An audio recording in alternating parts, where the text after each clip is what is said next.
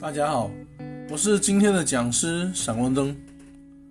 众所周知，进行有关 CCT、QKI 这类的交易时，总是必不可少的要通过钱包进行存储或者交易。钱包在这个过程中，不仅可以起到中间过渡的作用，更是能保障资产的安全。所以，对于钱包的熟练使用，以及对钱包有一定的了解，可以帮助我们更好的进行存储或者交易。部分资产资产总额虽然小，但是分类太多，看起来乱七八糟的。秉承着万事小心的原则，能放在自己的手里，便放在自己的手里。所以大多放在去中心化钱包中，当然这主要使用的是 QK Bill，搭配硬件钱包使用效果会更加好。关于交易所的选择，品牌是很重要的选择标准，必须要大型而且比较知名，这样家大业大的交易所自身跑路的可能性就会比较小。被黑客攻击出了问题，也能有一定的赔付能力。当然，知名交易所在安全上的投入也会更加的多，更加的专业。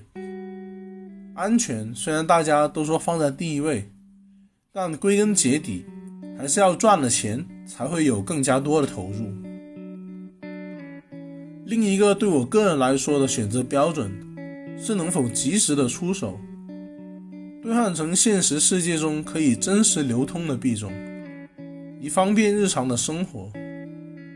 还有关于新兴的项目，在主网上线时需要做到映射等麻烦的操作，而且这些操作交易所都会代办，也算是给我们用户省心省力了。大家都说区块链是在解决信任问题，代码即是法律。代码可以决定一切，但在你进入这个不需要信任的区块链世界之前，还是要解决选择哪一条路的问题。这条路可以简化为区块链钱包。信任是一种滑稽的好感，我求之却不得之，很难说你信任谁或者谁信任你。选择钱包也是如此。个人感触很多的时候，不是因为信任一款钱包而选择将资产存放在里面，而是用上了，并且一用就很久，慢慢的才有了安全感。正所谓情不知所起，一往而深。当我开始尝试使用 QQ Bill 时，就发现它出奇的好用，垂直于跨个区块链功能。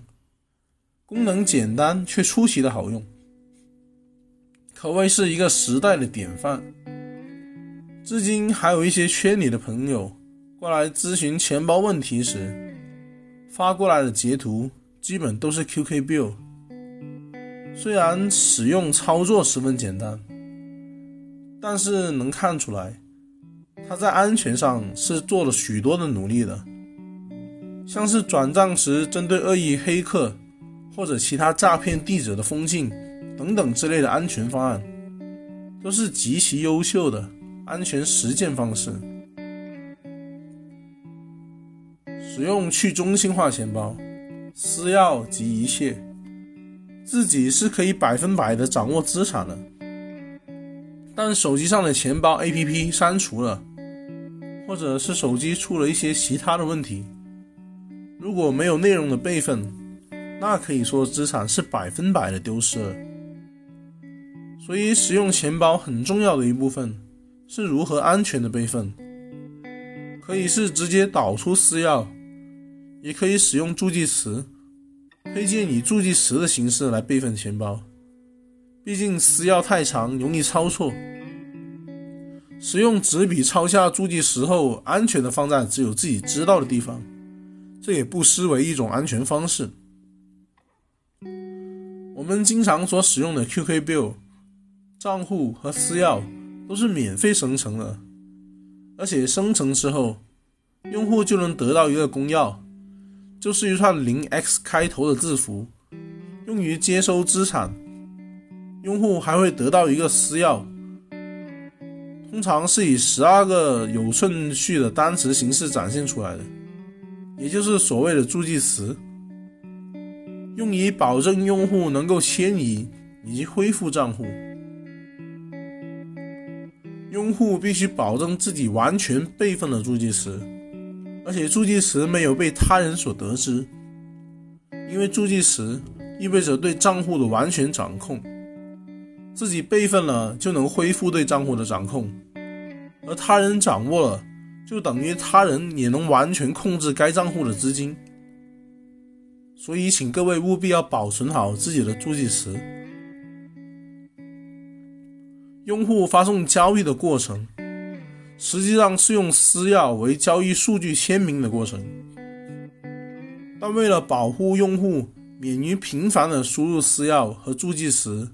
导致暴露他们的风险。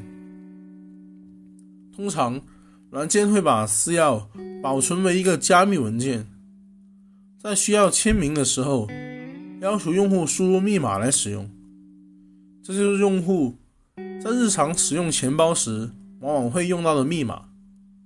密码本身不是私钥，只是私钥的一道屏障，必须与特定的加密文件相结合才是私钥。